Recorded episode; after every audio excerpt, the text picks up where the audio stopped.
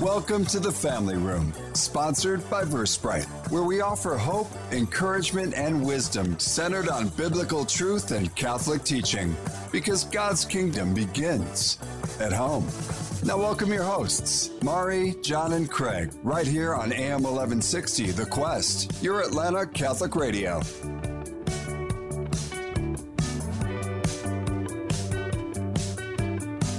Welcome into another week in the family room. This is Craig Wiesmeyer, and I'm here with my co host, John Gordon and Mari Cleveland. The family room is all about marriage and families, and actually, our show today is going to be specifically about marriages. And we've got uh, a lovely couple in studio today, Patrick and Sarah Metts.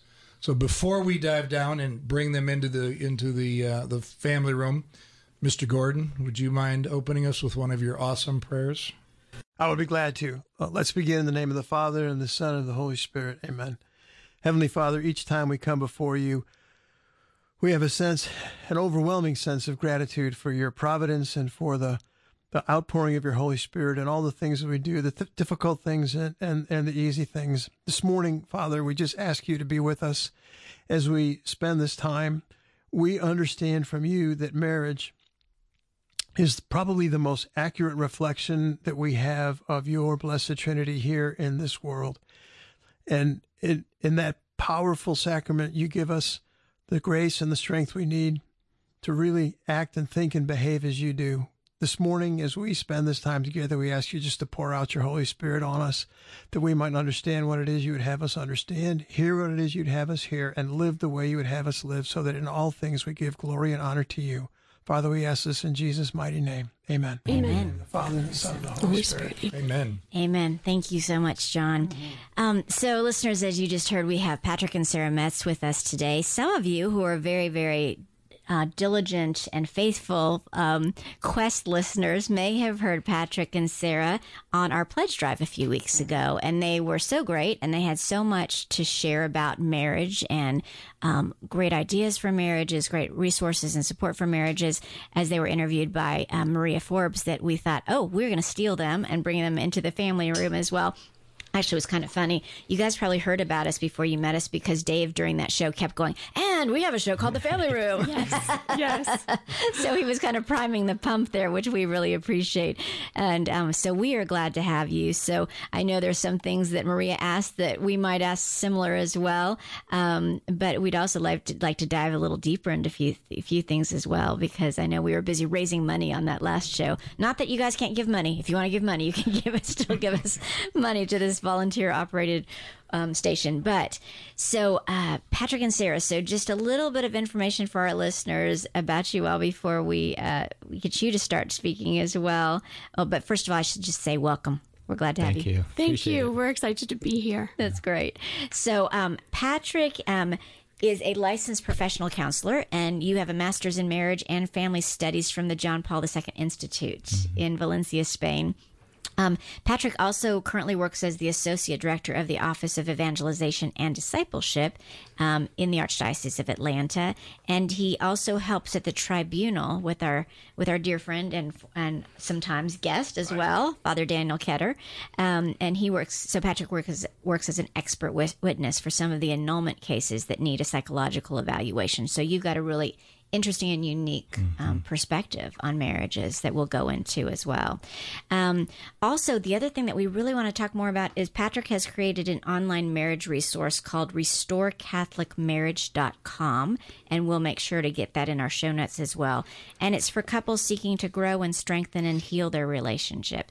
Um, Sarah, you also are a trained counselor, um, and you do the most important job of all because you homeschool your two sons, um, who are fi- 13 and 9, and you also are a writer. So, not only writing articles for the Catholic Exchange and the Catholic News Agency, but you have also finished your first. Um, historical fiction novel. That's awesome. Yes. One of my favorite forms of genres of, of Oh, uh, that's great. yes, of literature. So that's great. And you guys have been married for 15 years this June. So That's right. congratulations. Thank, Thank you. Now that you guys have heard about Patrick and Sarah, um, once again, welcome to the family room. And one of the things that we always start with is we ask our um, guests about their faith journey because, especially as Catholics, I think sometimes we're not used to sharing our faith journey. And I think it's always great for um, us to be able to hear each other's faith journeys because it gives us hope, it gives us inspiration, and and we can also learn to practice saying our own a little better. I think so. Um, so whoever would like to start, we'd love to hear. Okay, ladies first. yes. So Sarah, we'd love to hear a little bit about your faith journey. Okay, so when I was little, my dad really was the one who taught me my faith. Um, we you know, learned our Bible stories from him. We learned our prayers from him, and we we prayed the Rosary together as a family. Um, I think that he had had kind of a deepening of his faith w- before I was born, mm. um, but ever since I've known my dad, he's been a great example to me. He's um, he goes to mass every day. Wow um, he's just been a great example and a big inspiration for me in my faith. Um, so growing up, you know, I always had a great relationship with God the Father. And then as a teenager, I think I struggled a little bit to make the faith my own. But then going to Franciscan University, where Patrick and I met, that was a big help to me just in making friendships where I was getting to know other women who were trying to live, you know, good Christian lives. Um, and just having the, the Franciscan friars there um, with access to the sacraments really strengthened my faith a lot after I graduated from college, I got really sick. Um, I had ulcerative colitis for a few wow. years. I was in the hospital a lot, um, and and that was actually probably the part in my life where I. I had the biggest renewal of my faith because I had to just learn to depend on God so much mm. for everything during that time. Um, and so before we got married, I felt like I had I had a pretty strong faith, especially after that experience with a, a chronic illness. Um, I felt like going into marriage, I had a really good, solid foundation of my faith. I don't know if you want to share, Patrick, about your well. It's hard to come up. after that, but uh, I always struggle with sharing my faith journey because I always I just have a very normal or uh, not very exciting faith we journey. Like, that's, not, that's not true. but I was a cradle crap. I was a, uh, a cradle Catholic, and um, just always remember enjoying church, loving going to mass, uh, loving serving at mass. You know, always would get the tug on my uh, sleeve after serving mass from the old ladies saying, "Oh, you're going to be a good priest one day." you know, um, but you know, never really made my faith my own until later on in life. I had the opportunity to go to some Steubenville conferences in high school. Mm-hmm. That made a big um, impact on me because I was able to see so many other young people my age just mm. really on fire for their faith. Um, and then there was one one school I applied to my senior year, and that was Franciscan, um, just because I really wanted that environment of surrounding myself with good good people who are on the same track and pointed towards the same thing. Um, had the opportunity as a my, my junior senior year in high school as well to uh, go over to Europe and uh, on a pilgrimage and was just profoundly impacted by the universality of the church, mm. right? And just to realize that our faith is so much bigger than little St. Peter's Parish in small town Michigan, you know, and really made a large impact on me. But being at Franciscan, surrounded, as Sarah said, surrounded by so many great people, uh, just really that positive peer influence to grow in your yeah. faith was really, really significant. And then, you know, just I have to say, for the last 15 years of our marriage together, Sarah has just really made a profound impact on my faith journey too. Just seeing her witness and her dedication to prayer has really um, been a blessing for me as well. So, ah, oh, that's beautiful. Well, since you started to walk down that marriage aisle, why don't we continue to walk down that aisle a little bit and talk about your journey into marriage? I mean, obviously you were in Steubenville together, mm-hmm. but you know, talk about that journey talk about your expectations. Mm-hmm. You know, each one of you individually don't look at each other and mm-hmm. you know make sure everybody knows you are the exact same. And then what maybe surprised you? You know, because okay. we get married and all of a sudden you're like, well, I didn't know you were like that. So yeah. mm-hmm. whoever wants to start. Well, I didn't know marriage was going to turn out like yes, this. Yes, definitely, yeah. definitely. Yeah. Um, well, you know, when I met Patrick, I noticed right away that he had a lot of qualities that I was looking for in a husband. Um, you know, he was kind, patient um, responsible, and I, his faith was really important to him. And he's good looking, so he is good looking. so that was a plus. That, but, yeah, okay. but, but I, what I love, just even hearing you go, what what I was looking for, like you already had an idea of what you wanted in a husband. Idea. Yeah. And I had prayed a lot about it because I felt like, you know, um, well, my parents had separated when I was younger, and mm-hmm. so I was I wanted to be really intentional about, yeah, you know, finding somebody who had a lot of, a lot of things in common with me, and um, I was sort of looking for certain qualities. Yeah, that's important. Yeah. Um, and so his I knew his faith was important to him, and we did share a lot of things in common. Um, but even with with all of that, I was surprised by how difficult things were when we first got married. um, we lived in the middle of nowhere in Wyoming when we first oh. got married oh, because of a job that Patrick had, and you know, we weren't with family and friends. We didn't really have a lot of support. So it was kind of like me and Patrick and against the wilderness. Exactly, exactly. And there's really more truth to that than you realize. Uh, we'll have to hear that story. We're going to have to hear the wilderness story. So, um, in a way, it was a blessing. God put us together and we had to really work things out. Um, but I was surprised just with the natural differences between men and women and also mm. between two people with different personalities, like how difficult it was to kind of integrate those two personalities and to create a life together. Um, like I said, you know, my parents separated when I was young. I didn't really see marriage um, lived out, mm. you know, in, in, on a daily basis. And so I think that was part of another another part that I was kind of struggling with was um, okay, so how is this going to work? Yeah. And I felt like it was difficult, and I felt like there were a lot of surprises. But you know, but with God's grace, you know, we were able to go through those first few years, and um, a a big help was our shared faith, and also the fact that we we had a very strong friendship with each other. Mm. That's great. Now, Patrick, don't keep looking at her. It's your turn. Yeah. So you know, we met originally in undergraduate, um, and I can still recall the first day I met or saw Sarah because she walked in late to history class. And you I always bring that up. but I just remember because it's it's burned in my mind, just thinking, "Wow, that's the most beautiful girl I've ever seen." But of course, I didn't talk to her for six years because she she was well out of my league in my thinking, and so it t- it took you know a number of years. We both actually came back to graduate school there at Franciscan t- when we're, where we studied counseling, and so by that time I had matured and grown up and grown in some confidence, I think. So and learned to talk to girls. Exactly. exactly. so we began uh, dating at that time, but you know, as Sarah mentioned, you know, we we had gone through all these counseling classes. We had theoretically known a lot about marriage, and so maybe even too much because going into marriage, I was nervous. Right, like oh, you hear about all the mm. difficult things that happen in marriage, um, but certainly something that surprised me right out of the door was.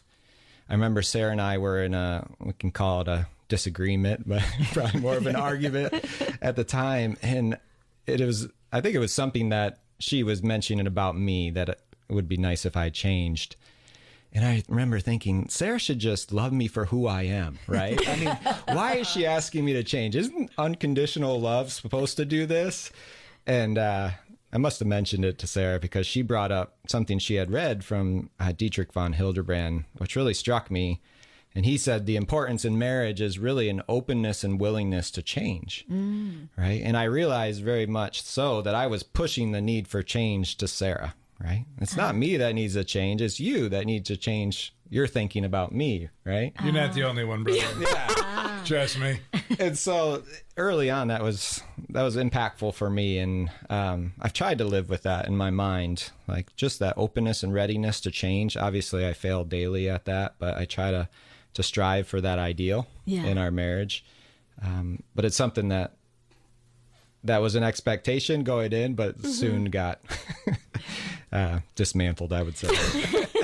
You know, one of the things I love about that story too is that Sarah, you continued to learn about marriage, right? So you were reading and you weren't just saying, "Hey, no, you need to change." You weren't mm-hmm. fighting back that way. You were saying, "Here's something that well, maybe you fought a little maybe bit." a little right? bit. but you're saying fighting with weapons. yeah, yeah. She's just she's had the right had, I was using it against him. Instead of throwing the book at him, she was opening that's it and right. saying, "See right here, right? Yeah." But that's that's pretty cool. But then the other piece of this is you had the humility to be able to hear mm-hmm. that. That's that's beautiful. Yeah, that's great.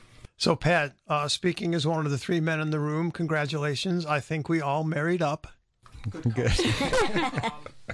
so, I have to ask this question. You guys are both trained family counselors, and you gave us just a little peek of what it might be like in the conversation where you busted out the Dietrich von Hildebrand in a discussion.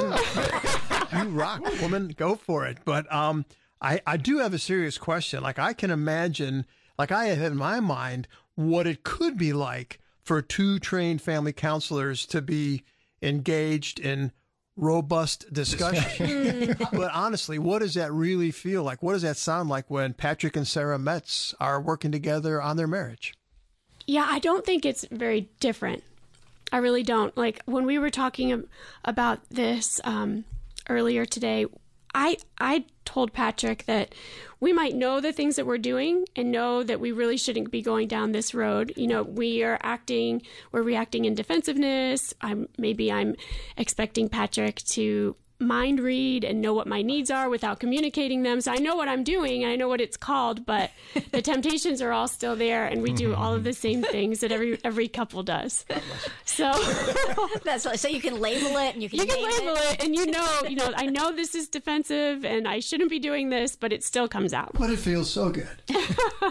what yeah, do you think, Patrick? I, I agree completely with that. I mean, what we try to do in counseling first and foremost is education. There's a lot of psychoeducation that goes into it. So, I mean, hopefully Sarah and I have a little bit of a head start on that, but it certainly doesn't make it any easier, right? We still have a lot of work to do in the principles and the practicals and applying things because that's where it really matters. That's really where the work is, and that's it. that's going to be hard for anybody, whether right. you have the background or not. I think. I feel better. so, listeners, if you were just joining us, you are here in the family room, and we are with Patrick and Sarah Metts. Okay, so both of you have um, obviously counseling background. And Patrick, we said you work at the Archdiocese, and one of the ministries there that I don't know that a lot of our listeners maybe have heard of that you're affiliated with, as well as the Pastoral Care Ministry. Um, can you tell us a little bit more about the Pastoral Care Ministry and what kind of things that, that ministry offers? Sure, that's a great question because often we scratch our head with that term, and there's a lot of terms in the church that really don't uh, make intuitive sense. But pastoral care is really the response of the church to address the needs of the the flock, right? The hurting, the wounded among us, which really applies to all of us, mm right? mm We all need pastoral care in different ways. So practically, that means you know grief, bereavement support, divorce care, miscarriage support, domestic violence, healing after abortion, you know, same sex attraction support, addiction support. Wow. Like there's a lot that goes into that, right? Pornography addiction. Um, really uh, looking to respond to those needs and those daily struggles that people find them in themselves in. Um, and you might think that's interesting that that would go into an office named evangelization and discipleship, right? right. Um, but really, and if, if you think about it, uh, and Pope Francis talks about this, is really we're called to heal the wounds, mm-hmm. right? And warm the hearts, to borrow two phrases from him, because oftentimes these hurts and these wounds become barriers to evangelization right mm-hmm. they mm-hmm. they prevent us from experiencing god's love they exper- uh, from experiencing and opening our hearts to to faith yeah. and so really addressing those wounds walking with people in those wounds healing those wounds can really be helpful in the process of evangelization. So, so practically, how does that work? Because I know if you think about a lot of the topics you just mentioned, people mm-hmm. might go to their priest and just want to talk to their priest about it, mm-hmm. or some churches might have Stephen ministers, a Stephen ministry program, or they mm-hmm. might even have spiritual directors who are there in their parish. But this is at an archdiocesan level. So, how t- practically, how does that work? Then? Right, that's a great question. So we try to provide resources to the parish leaders. Okay. Right, so they can then in turn go in and you know share those with their their parishioners. So that involves a lot of training, a lot of vetting of resources because we get a lot of resources that come across our desk that we try to really find the best of the best and then you know recommend those to parishes for them to use and to adopt also really helping parishes and assessing what they're able to do mm. because a lot of times there might be a goal to maybe let's say we want a weekly bereavement group mm-hmm. okay but maybe we have a staff of one person or two yeah. people and that's not realistic so let's start off small and do something small very well before we jump into a full-fledged group so really helping them to assess what they have, what what they're capable of doing at the moment, and then having a sustainable ministry there or a care ministry there. Okay, that's great. So you're meeting each parish where they are, and then Right. helping them build based on the needs. Mm-hmm. Yeah. Okay. Very cool. getting grassroots. I like that. yeah. Uh, comment before I ask a question. Uh, it was interesting when you talked about having the knowledge of your training and you're married. I mean, that is such a parallel to our own faith. A lot of us know a lot of things about the faith, but when it comes to living it out, it's like, yeah, I know I'm supposed to not do this or that. I had spiritual direction yesterday. I won't tell you what the priest told me after I left, but he rephrased it to say, be more like Jesus, be more like Christ. Hmm. He said something very different beforehand. I'll tell you after when we're not on air. But it is. It's like, you know, we know so much, but we mm-hmm. have to surrender to each other. We have to surrender to the truth. So that's just me, one of my tangents. So, Mari, I covered my tangent for the for the time. I love your tangents. But you know, you know, I think Patrick. Then, since you've got the background in counseling as well, and you're trained in it, you're also on the tribunal, That's great. which I believe addresses um, vetting through people that look want to get div- div- not a divorce but annulments, Mm-hmm. and finding the validity of those. Is that what the right. tribunal's That job ult- is? ultimately, that's up to the judge. And so, as as the psychological witness or expert witness, it's my job just to weigh on the psychological aspects of the Okay. marriage. So okay, really, so what you've seen. So really, if there was a maybe a, a lack of capacity, psychological capacity present there, um, then to weigh in on that. Okay. So. so that's your expertise. But a lot of times we learn as much from uh, seeing others' mistakes as we do from our own positive uh, uh, influences. What have you learned about marriage and about maybe dealing with your own marriage from those experiences with the tribunal? Yeah, I mean, just in my work as a counselor and in, in the tribunal, I mean, it's very humbling to walk with so many people in these moments of difficulty and crisis and hurt, especially in the tribunal. Um, but just really witnessed how much we're products of our own environments, really, and how much of our past and our, you know, our own family life we bring into our marriages, uh, how much that impacts our our daily life in our marriages and also how much early intervention is really worth because so oftentimes I hear time and time again with couples that I'm working with in counseling, but also in the tribunal, that there was a really perhaps a lack of support there initially or a lack of reaching out for help or support and then things just compound and pile up and pile up and pile up Sure.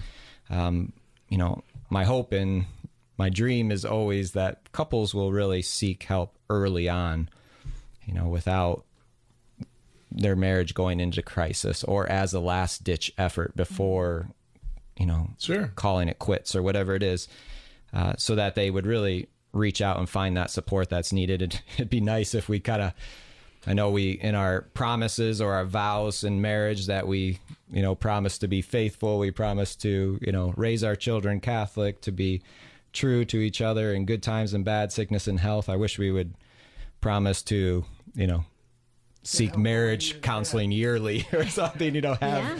Or have like a reach marriage out, reach out when when you Right. feel like you really do need some right help. because it's so essential for so many marriages. You know, just to have that support there.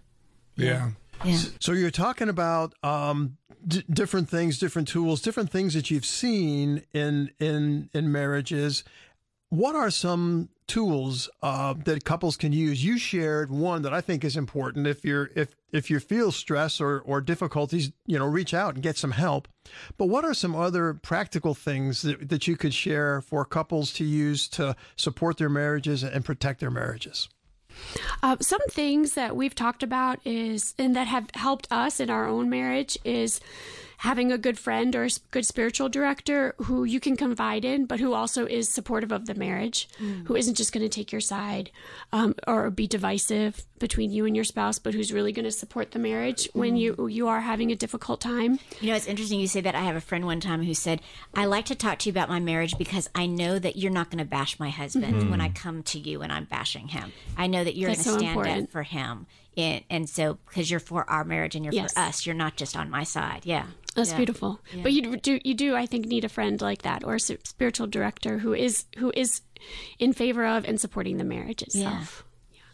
Um, another another thing that's been helpful for us is having personal prayer time and prayer time as a couple every day. Mm. Um, you know, God really is there for, to help us. He's for us. He's for our marriage. He wants to give us the graces that we need, especially when we are having difficulties, when we are having a period of time where we're arguing a lot or we are having more conflict, he wants to give us peace. And the main way that we get that, besides the sacraments, is through prayer time, mm-hmm. prayer and, and time spent with him.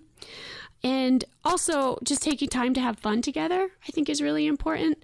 Um, I know that there are so many different stages of marriage. You know, some stages that Patrick and I have not have not arrived at yet. Um, but I do think it's important, just especially if you have children and you have stress from your job and other obligations that you have, just to take time to do something that you enjoy together and kind of maintain like a little bit of of that fun that you enjoyed in dating just throughout the marriage. Just, just, a little bit of it. yes, at least at least a little bit, exactly. even if you're busy. So those are my ideas. Patrick, do you have anything to add to that? Yeah, I have a lot that I could say. One one thing that I would mention right off the bat, and just picking up from where Sarah left off, with in the importance of prayer. And one thing that we've tried to do, and Sarah brought this into our marriage early on, was the examen prayer. And mm. Saint Ignatius of Loyola and his um, his his his examen prayer. And so we try to do that on a nightly basis. But what I found is that it's really helpful in the marriage to have a a humble heart, right? because if we're daily looking at our actions and maybe our lack of charity towards our spouse, our family members, and keeping that at the forefront of our mind, then we can really approach difficulties and challenges and arguments in our relationship with a sense of humility. So that's a great place to camp for just a minute. So, listeners, please stay tuned and join us back here in the family room in just a few minutes where we're talking with Patrick and Sarah Metts. We'll be right back inside the family room in moments. Sponsored by Versprite on the Quest. In today's world, cybersecurity is critical for your business. Award winning Versprite provides solutions to protect your company from hackers. For protection now, see Versprite.com. That's V E R Sprite.com. The Quest thanks Versprite for their support. The Quest presents Pro Life Minutes. Healthcare providers should care about health, right? Why then has Planned Parenthood's actual women's healthcare services dropped over 72% in the last 10 years? Abortion is not healthcare. Abortion kills. Planned Parenthood is the largest abortion provider in the United States with 700 abortion facilities, and in the 2019 fiscal year, they ended 345,672 innocent American lives. This is an increase of 13,000 in the last year and 25,000 over the last two years. To put that in context, that is about half the population of Washington, D.C. Why then does the United States government continue to send the millions of taxpayer dollars in funding and grants year after year? If we don't stop them, no one will. Let's love God by loving life. Show the world that every life matters by speaking up for life at every opportunity. For more homegrown wisdom, visit thequestatlanta.com. Here at The Quest, we often hear how our programs touch hearts and change lives. Now more than ever, people need to hear the truth and beauty of the Catholic faith. As a 100% listener supported station, The Quest relies on monthly donations to stay on the air. Please consider making a monthly donation to The Quest and help us continue to provide inspiring Catholic programming. Monthly donors are the lifeblood of the station. Visit thequestatlanta.com to donate. Thank you for your support. Hi, this is AJ with The Quest.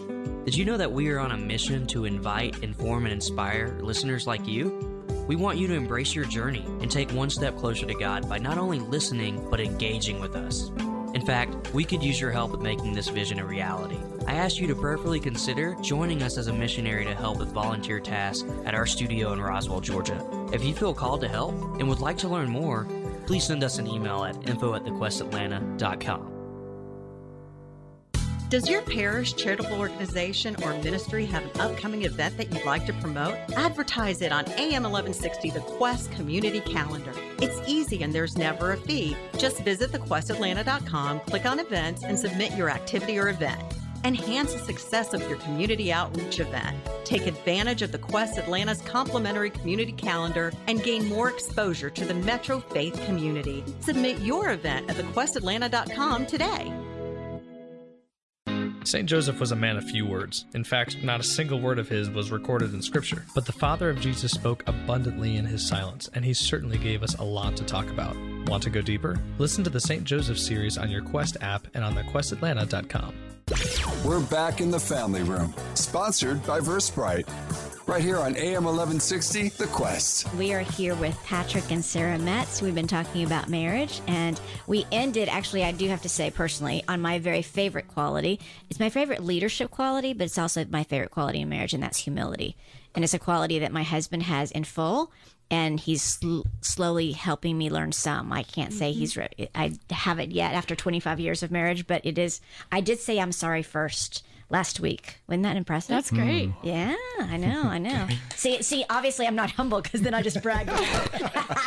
so, um, but anyway, okay. So before we go back into some of these practical tools and things for couples to both sustain, protect, and then also grow their marriages, we always ask all of our guests in the family room about their favorite family room memory.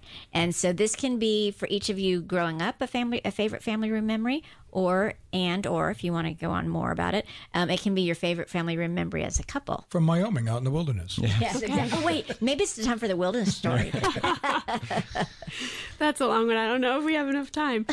Um, but one of my favorite memories as a kid was when my dad would read to us at night, and he re- read to me all the Bible stories. You know, we had like it's it's such an old book and we still have it for our boys but it's like the classic yeah. it's got like a yellow cover like catholic bible stories um, and i just always love to to hear those stories and i still love the stories of david um, and so many of the stories in the Bible have st- stuck with me from mm. that time when my dad would read to us at night.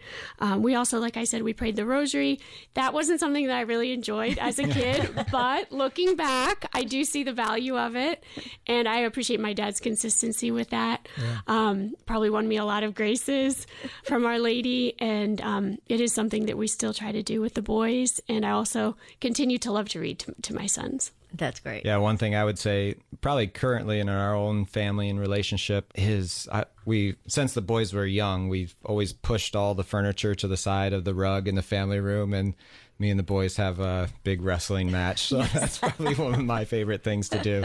Um, you know, now with a 13 year old and a nine year old, things are getting a little more intense, but it, I can still it's a little harder for you. Yeah, I can still hold yeah. my own. So we'll revisit this in about six in a couple months. years. Yeah. Say, wait till they get to be 19 and weigh 245 oh, pounds. And yeah. my days are limited. I know. Yeah, that. no, for sure. I, I, don't. I don't mess around with that at all. uh, that's funny. I do want to hear the wilderness story. May, may have to do that off air because that sounds very intriguing. Mm-hmm. But um, since we're going to stay online with being very practical, I know, uh, Patrick, you were talking about some of the practicalities before break of um, you know couples protect, sustain your marriage. You know what are some additional tools to grow your marriage? Because um, you know you got people like well, John's an empty nester. Mari's I say becoming because her daughter's back and forth. I'm becoming mm-hmm. an empty nester, and uh, with that, you know, what do they need to grow in their marriages? Because I know sometimes you can look at each other and like, who the heck are you? I haven't seen you for 22 years. Have any practical wisdom? Yeah, absolutely. I want to pick up one other thing real quick to to strengthen marriage is and sustain marriage is really another virtue and the virtue of patience. I think so often when we're in difficulty and crises, there's this tendency to want to just move quickly and get away from the pain and the hurt, right? Mm-hmm. But really, we need patience in our relationship because not very often does one does do things move from one stable spot to a different stable spot. There's always a time of uncertainty, of crisis, or ups and downs.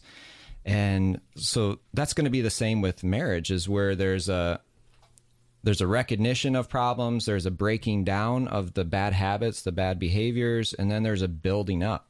And you know, we're in the time of Lent right now, and I was reflecting. We're reading a lot from Exodus and the people of Israel, mm-hmm. and I was reflecting on it, and it really struck me how, you know, God could have moved the people of Israel straight from slavery into the promised land, but that's not what happened, right? They wandered in the desert for 40 years, and they encountered encountered burial uh, barriers and struggles and um, snakes, right, that were biting them.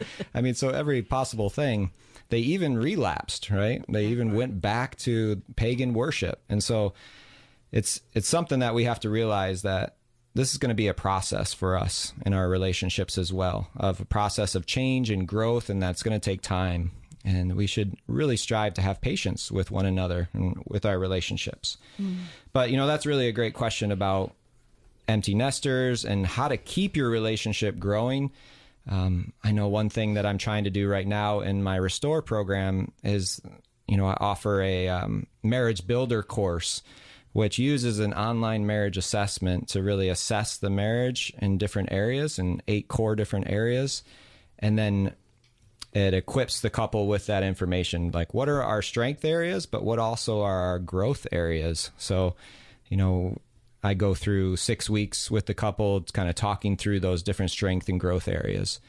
But one thing that I would also mention is, you know, if you find yourself in this spot of, you know, scratching your head thinking, who is this person, right? After 20 years of marriage, you know, and our, um, you know, why are we encountering all these difficulties? It's no wonder that they say that marriage is often hit times of difficulty around seven years and then again around 20 years. Mm-hmm. Um, and so that falls right into that time of, you know, empty nesters or um, possible teenage years too. Mm-hmm. Um, but to really look at the different areas of intimacy in your relationship and to really assess those areas of intimacy in your relationship. So think about number one, spiritual intimacy. Like, what are we doing personally first in my relationship with God and how am I growing in my spiritual intimacy with God and then turning to our spiritual intimacy in our relationship? Like how are we moving and growing in our spiritual intimacy? And of course there's intellectual intimacy. Like how are we engaging ourselves and growing in this area together in intellectual intimacy? You know are we supporting one another in our dreams and our goals? You know are we do we have you know areas of interest that we can talk about and discuss? Or maybe finding those new hobbies that would be mm-hmm. of interest to you. Um, of course there's emotional intimacy recreational intimacy. Sarah's talked a bit about that already just having those um, times of fun that you can really engage in uh, together. You know perhaps like i said finding that new hobby taking up a dance class or something. But really seeking to build intentionally those areas of intimacy in the relationship, right? Because oftentimes we get stuck in the way we've done things, but we need to really reassess and relook at things to try to create yeah. some more opportunity there. Sarah, anything you want to add to that? No, Gotta be something. So. Okay. Patrick covered it all. Pretty comprehensive. Yeah, the dance class thing that was interesting. Yeah, yeah, the... yeah. Mari's been taking dance classes. I know, but I need to take, bring George along.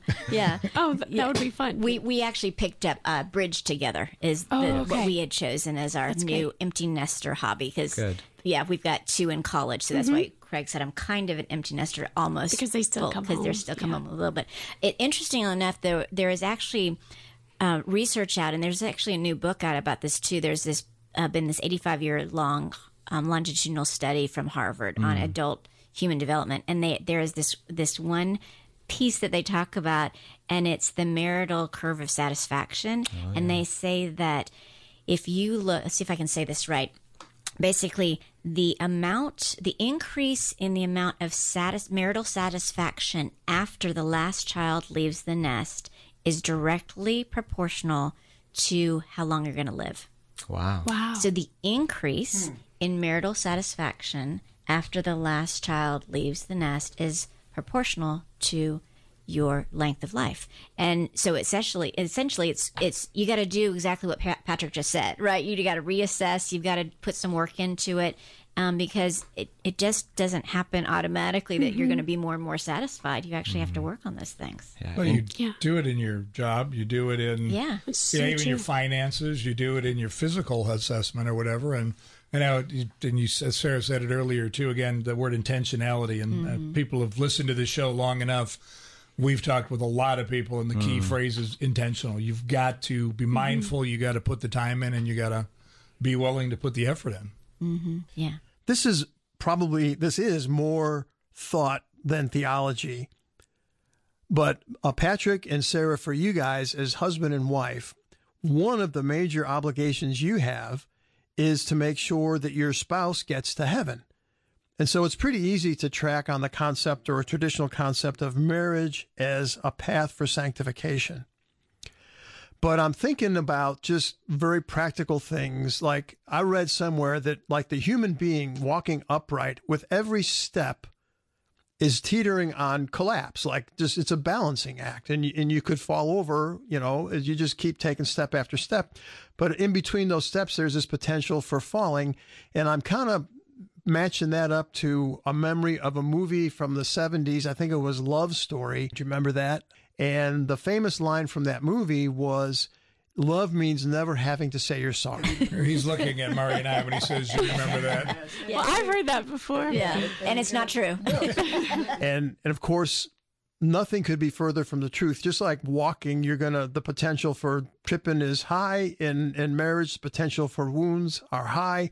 Um, can you yeah, take a really minute beautiful and, understanding and of maybe marriage think about and a great or share perspective to thoughts have about marriage um, as a because often we think, well, we have love, and- and, and that's how all that we need, right? I mean, that's another thing you hear so often. Yeah, I was thinking, I, I was waiting. I was waiting for that. Yeah. All you need is love.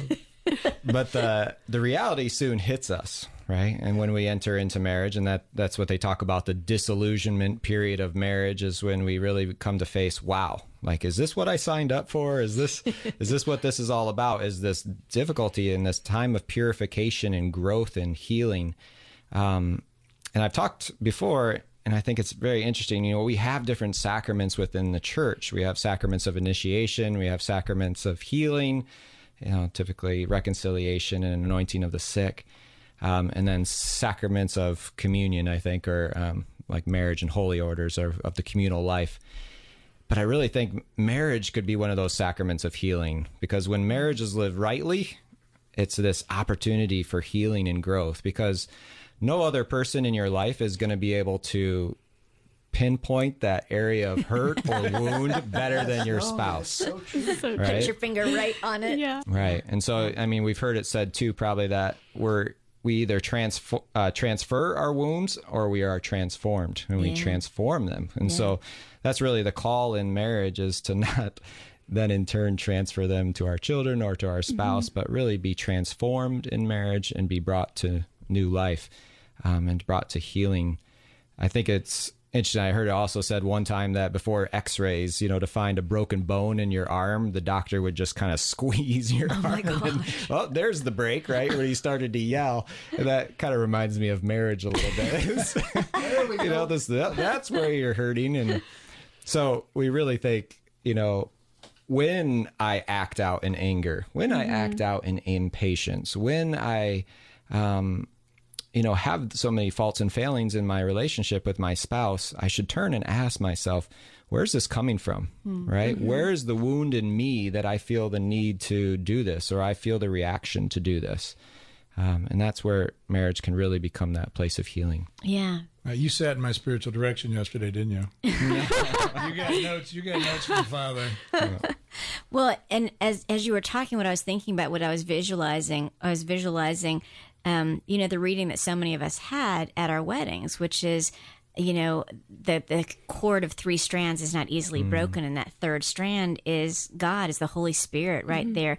And so you've got the Holy Spirit in your marriage, and the Holy Spirit wants to heal mm-hmm. and offer the hope, and um, so hopefully you've created this bond and this trust with the other person that they are, if you do share your wound, that they are going to be ready to speak words of love and hope into that wound or call on the Holy Spirit or whatever. Because sometimes what we see instead is we see. Um, my husband and I sometimes have this image. We talk about, you know, you want to sh- you want to round off the, the other person's sharp corners instead of like making them even sharper, right? And I think we've all seen situations like that before, where somebody's like, "Wow, okay, their their corners are sharper than they ever were before," Yeah. versus um, softening each other and helping each other grow and in their virtues, like you were just talking about, Patrick, the virtues of humility, the virtue of patience, the um, the virtue of perseverance and um, right judgment and all of that. Yeah, it's Yeah, and it's really no wonder what Adam and Eve did when they first fell, right? I mean, they covered themselves Yeah. to protect themselves from the gaze of the other or from being used by the other or being hurt or wounded from the other. And yes. so often that's what we do in relationships. It's what we do in our marriages is that when we are hurt and wounded, we build up walls and barriers to protect ourselves, which ultimately work against us because what we want is intimacy. We mm-hmm. want union, but it's really hard to do when we have these walls and barriers in place that keep us from doing that. Right. Only when it's uncovered can the light come in, mm-hmm. the light of Christ in that. Yeah. So, listeners, if you are just tuning in, you are here in the family room with us. And once again, we are with Patrick and Sarah Metts. Um, Patrick, one of the things that you mentioned a little um, bit ago during our conversation was that you have an online marriage program and it's called restorecatholicmarriage.com. Can you tell more tell us more about the program? Like how did you conceive of actually coming up with this online program and um, maybe explain a little bit more about the program, what people could expect if they signed up for it, and the impact you've seen. Sure. So uh, a few years ago, I you know I had been working in the archdiocese. Obviously, I've been there for 10 years now, and I often receive calls from, from people out in the diocese looking for help and support for their marriages. And granted, there's a lot of great options out there. I can refer to some really great counselors in the area. You know, we have Retrouvaille and Marriage Encounter all in the Archdiocese, and those are really great, fantastic programs and opportunities for couples.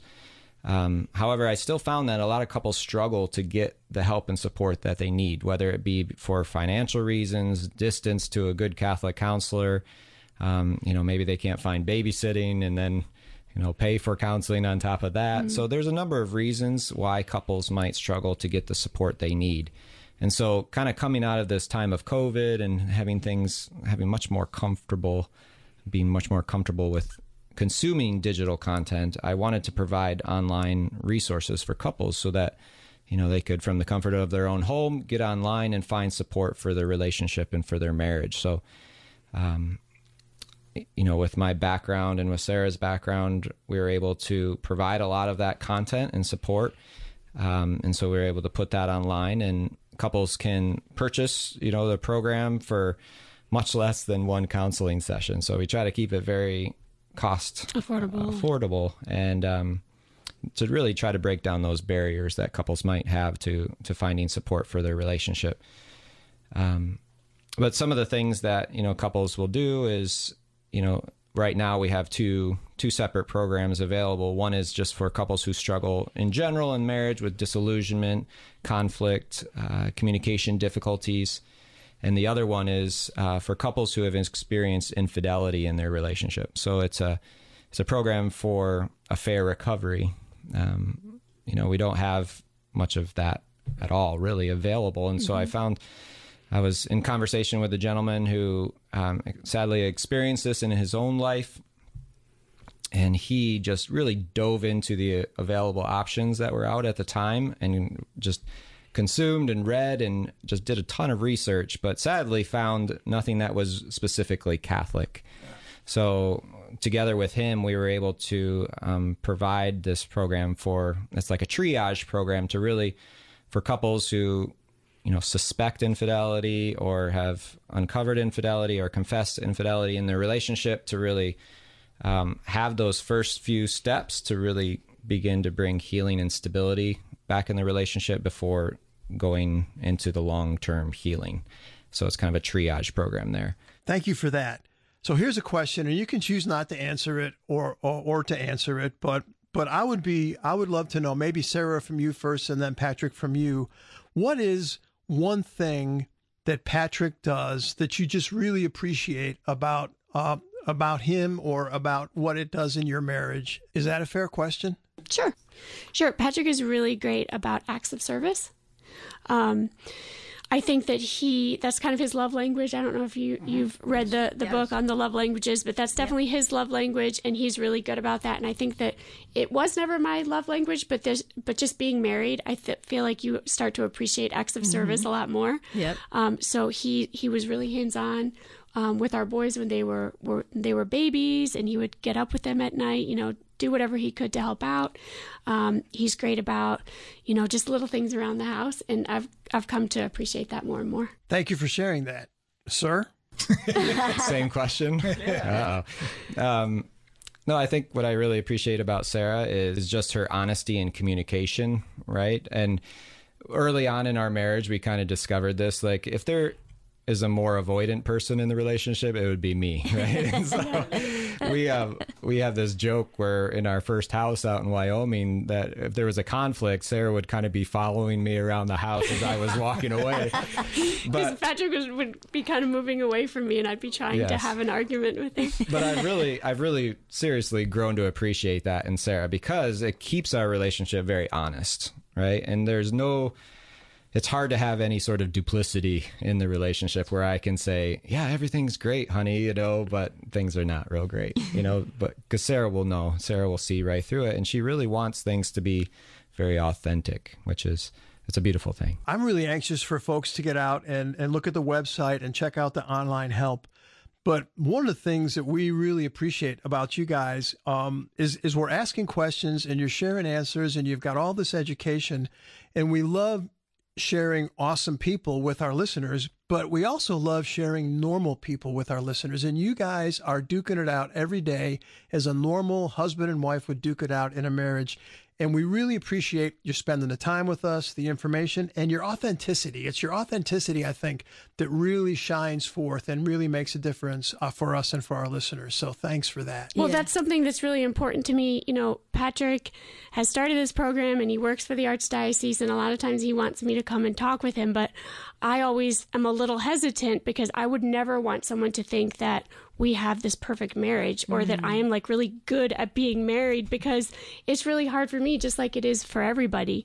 And so um, I always want that to be clear. If we are ever, if I'm ever talking with Patrick, that um, it's just a struggle for us, just like it is for anybody. Mm-hmm. Yeah. But I think that's the beauty of it. You know, I we yeah. my wife and I did a marriage weekend with Dan and Stephanie Burke, and what made it impactful was their authenticity and honesty mm-hmm. about here's how bad I was in this second or whatever. Mm-hmm. And by the way, here's the effort we put in, and here's what God's willing to do. Because mm-hmm. it's really mm-hmm. all about God. I can put all the effort in I want, mm-hmm. but if God's not involved, then I'm not willing to make those changes. So uh, keep going with them, keep having those conversations, mm-hmm. and be vulnerable and be authentic and say, we fight, we get into these things. Because yeah.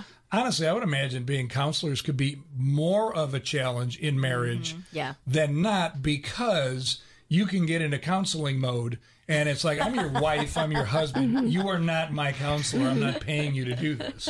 Yeah, I think you've probably been listening in on some of our conversations.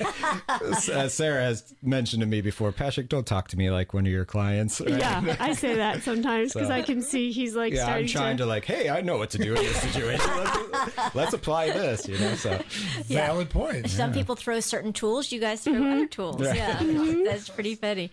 So um, we've just got a few more minutes before we finish up. One thing I did want to just clarify: so the online tool, they actually get to talk to you. Is that that? Yeah. Right? So there's different multiple ways of going through it. There's like an individual self study or a couple couple self study where they can just do it on their own. We encourage mentor couples. So if they found a mentor couple, that would be fantastic. Uh, there's also like a periodic group studies that we do host through the website so they could sign on and they we would go through restore part one in the as a group. So they would come and sign on, and we'd go through the videos and you know have content and list, uh, talk and discuss. Or it could be hosted at a parish, even okay. in like a six week process or a weekend retreat. So. Great. Oh, so, great. once again, that website is restorecatholicmarriage.com, and we will have that in our show notes as well. So, we have so much appreciated having you guys today. It's been so much fun. And like I said, we heard you speak and we just wanted you for our own. So, we're so thankful that we got you. Um, and we do ask all of our guests if they'd be willing to say a prayer for our listeners as we close out. Would you guys be willing to do that? Sure, absolutely. I'd really love this prayer for families that was written by Pope St. John Paul II. So if you don't mind, I'll go ahead and pray sure. that. In the name of the Father, and the Son, and the Holy Spirit. Amen. Amen.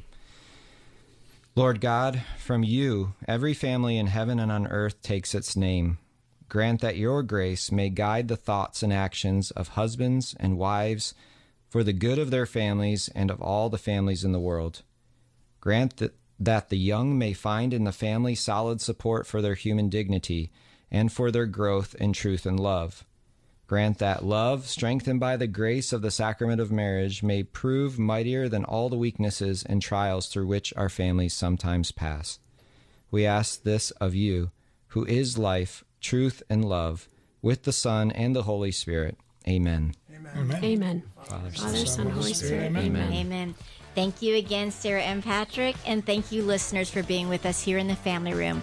Join us again here next week where we offer hope, encouragement, truth, and wisdom for families. Thanks for hanging out with us in the family room, sponsored by Versprite. For more info, go to thequestatlanta.com.